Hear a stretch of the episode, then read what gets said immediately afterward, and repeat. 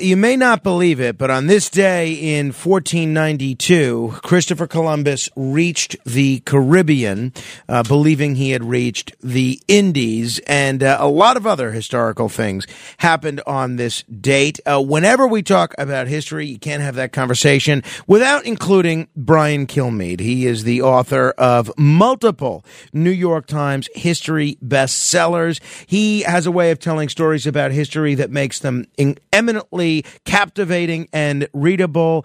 And he may even have a future in broadcasting as well because he's heard about six hours a day between radio and TV. That's just during the week. Very pleased uh, to welcome Brian Kilmeade back to the program. Hello, Brian. Uh, what's going on, Frank? Uh, well, you know, quite a bit, quite a bit. I mean, uh, you guys have been doing a, a tremendous job covering this uh, this Israel Hamas war. How do you see this uh, this playing out in the short term, Brian? Um, the short term. In the short term, I think will be everyone. Most people will be firmly behind Israel, and then after a couple of weeks yeah, but well, you know, Israel's a little heavy-handed. You know, now we we're going to see. Well, you know, not everyone in Gaza was against them, and you know that building had a god, you know, had some Hamas fighters in, but they also had innocent people in it. So you know, shouldn't they be negotiating? And I I see the thing winding down. The Americans, uh, the rest of the world is worse, and but so are we. Uh, we lose interest. We lose interest in Iraq, lose in Afghanistan. Well, we got to get out of there. I'm kind of tired of that you know, really not into the Ukraine. You know that Ukraine should have won by now. So we're going to move on from that, and I think it would be uh, horrific when we do it. It's going to be unacceptable, but Israel persevered through. They can no longer live and coexist with Hamas. They made that clear. They they were giving signals that they wanted to coexist, giving signals that there wouldn't be any major resistance, and Israel, with all their sophistication, uh, bought it. So, how could you possibly allow Hamas to even have a presence in Gaza? You can't. So, the answer is you have to take them out. Well, how? I'm going to have to roll into the most dense city in the world, perhaps, and hunt through tunnels and through buildings for the people that were responsible for this horrific attack, worse since the Holocaust. And the rest of the world cannot wait to be horrified by Israel's retribution. And I think that's when people got to hold on tight and say there's good guys and bad guys. And the only way to get rid of the bad guys is to kill them. And they don't care about human life, and they will use people as human shields. And I think the time to hold back, negotiate, think about it is over. And that's just that's the nature of it. And the people that are sitting back laughing right now are Iran. And unless we start turning the screws to them, us in the U.S., that means we've learned nothing. You know, Biden is in an interesting position. Uh, last week, we were talking about the differences in the Republican Congressional Caucus over Ukraine funding, and uh, Scalise and Jordan were trying to play to that constituency, and ha- we talked about the challenges of where that might lead the speaker's race. Biden is presiding over a party that is increasingly um, more sympathetic with the Palestinians. Uh, earlier this year, uh, Gallup reported on uh, a, a, pretty important milestone in terms of public opinion. After a decade in which Democrats have shown more affinity towards the Palestinians, their sympathies in the Middle East now lie more with the Palestinians than the Israelis 49% versus 38%. Now, Biden has been defying that trend for years. Now he has to kind of rally support from his own party against uh, a lot of these skeptics within his own party, the same way that some of these Republicans have been trying to do that on Ukraine. How do you think he's going to kind of navigate that tightrope, Brian? Um, you lead, and if people don't come, it's on them. You know, if, if uh, you do the right thing and people don't see it that way, that's why you're president. You know, this is your time. Uh, there's people in his Democratic Party to be called out. I can't believe it, but KJP actually went out of her way to call out members of a party, saying there's no two sides to this. Uh, the president said that. I expect him to, of course, back out of that. He's not consistent with anything.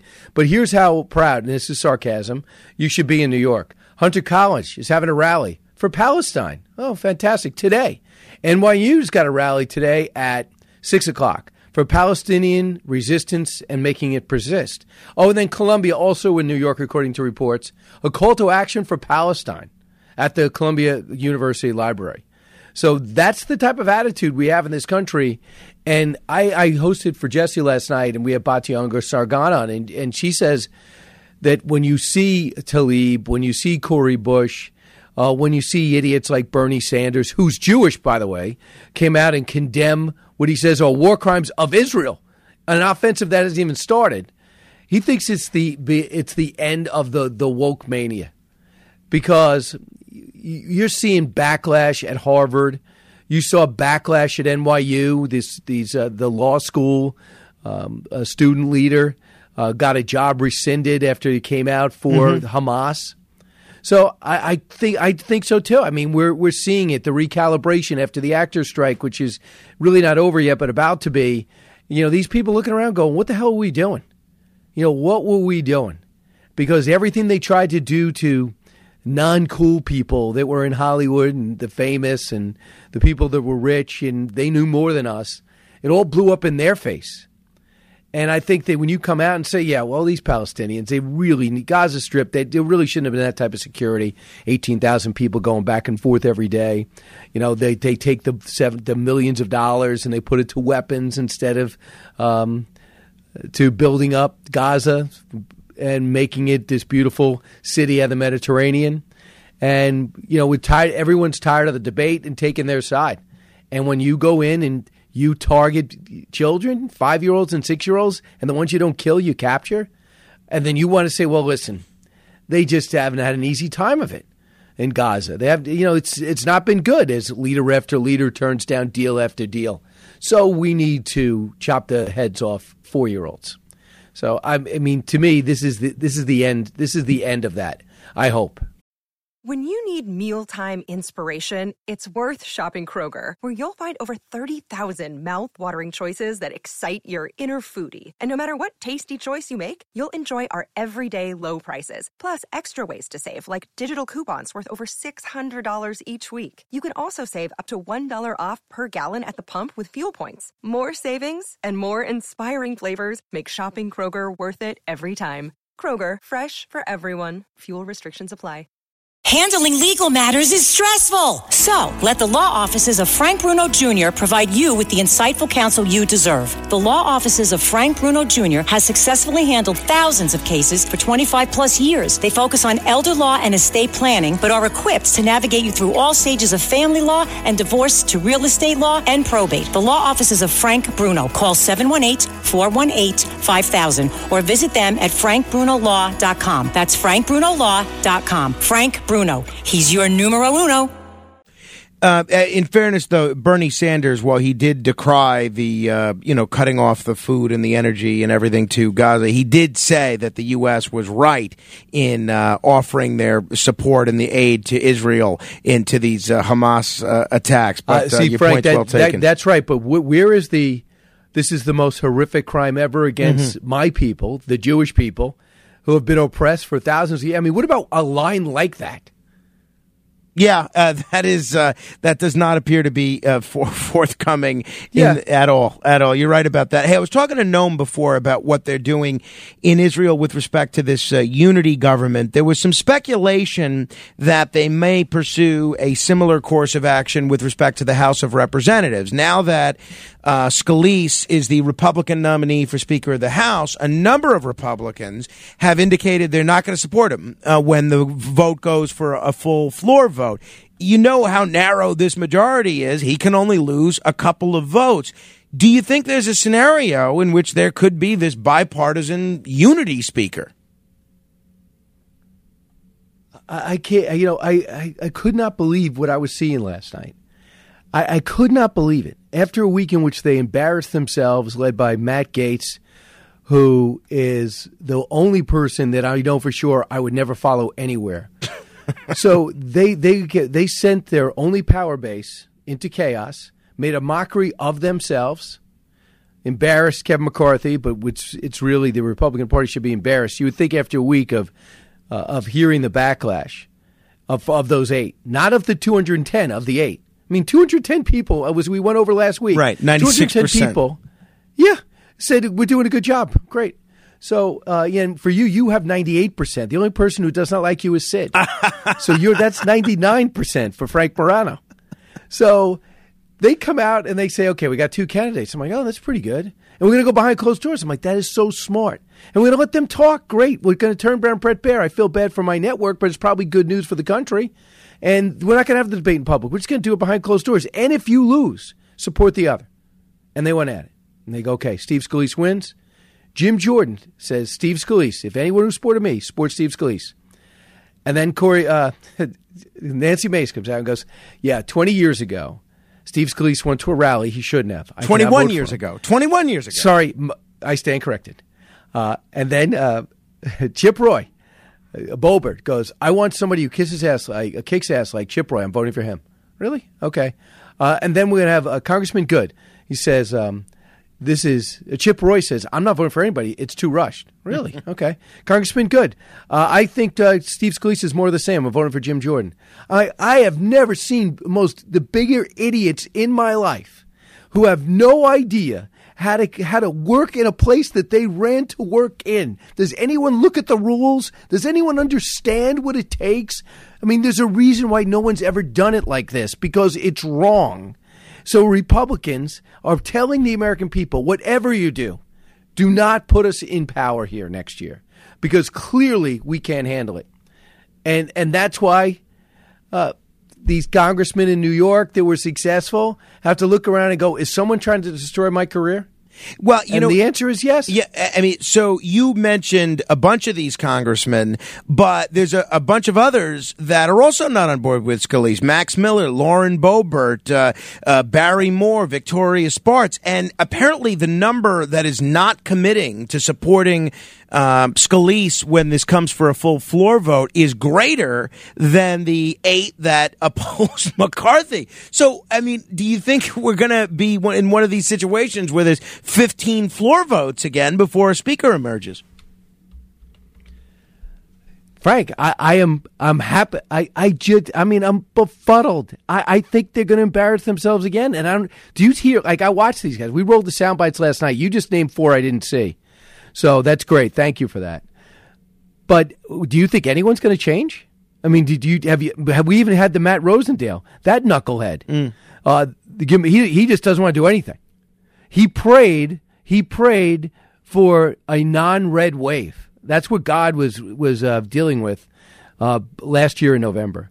He had a prayer for Matt Rosendale that they'd only have a slight advantage in the House in order so he could get additional power. So, do you think he cares about fifteen or twenty rounds of votes? No. I mean, can anyone care about the country, the place you work at, place you work at? Your part. I'm going to ask this: the country? That's too much to ask. Uh, the House? That's too much to ask. Well, what about your party? Mm-hmm. Is that too much to ask? Uh, it would I'm- appear I'm that totally flabbergasted. Yeah, it would appear that's the case. Uh, you had a terrific interview on uh, radio with uh, with Bret Baier that I uh, that I got to hear. Also, uh, really uh, great stuff with uh, Gerard Baker. W- what's coming up on radio and TV t- today, Brian? Well, um, thanks for asking. I got Trump. Uh, I stayed. Late, Donald yeah, Trump. I was there. Yeah, four o'clock. We I interviewed him for a half hour straight. Uh, you have not. No one's heard this before. I'm going to run a clip on Fox and Friends. I ran a clip last night on Jesse's show, and you'll hear him for a half hour. And I think when, you'll be, be surprised by his take in Israel, uh, as as a lot of things are coming his way. Uh, you know, forget about the court cases for a second. If you're listening right now and you if you are somewhat if if you are somewhat open, independent, or you're not just you get up every day hating Trump, you have to look at his policies, and it is almost amazing how much that he look how much better he looks almost every day, uh, and how much better off we were. And I don't agree with him on everything. We went Sure, over that, right. and who cares if Brian agrees? But it doesn't matter. Like his tough policies, the guy that was so crazy seems to have great instincts in the most complex portion on the planet. That's the Middle East.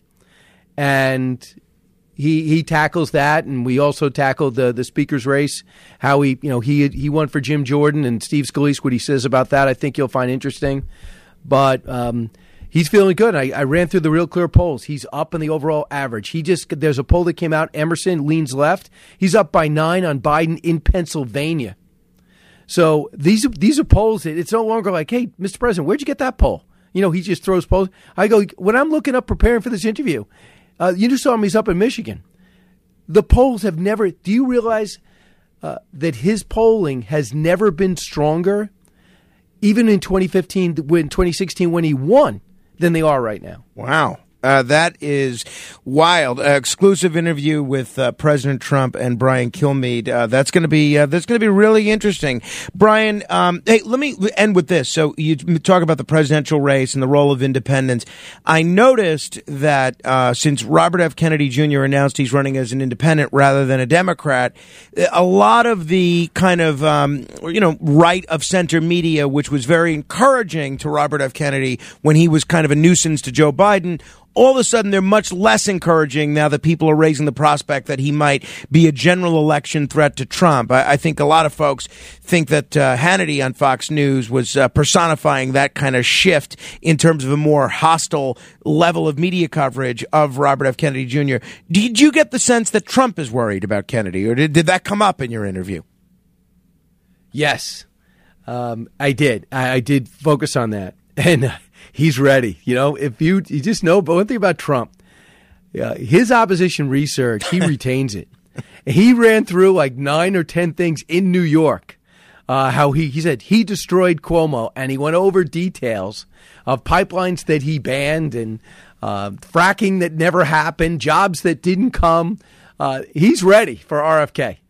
Uh, so uh, he saw the same poll that 45% of Republicans have a positive view of RFK and only 13% of Democrats. Uh, that sunk in with him. I bet. I bet. Hey, uh, Brian, I'm looking forward to that. Thank you, as always.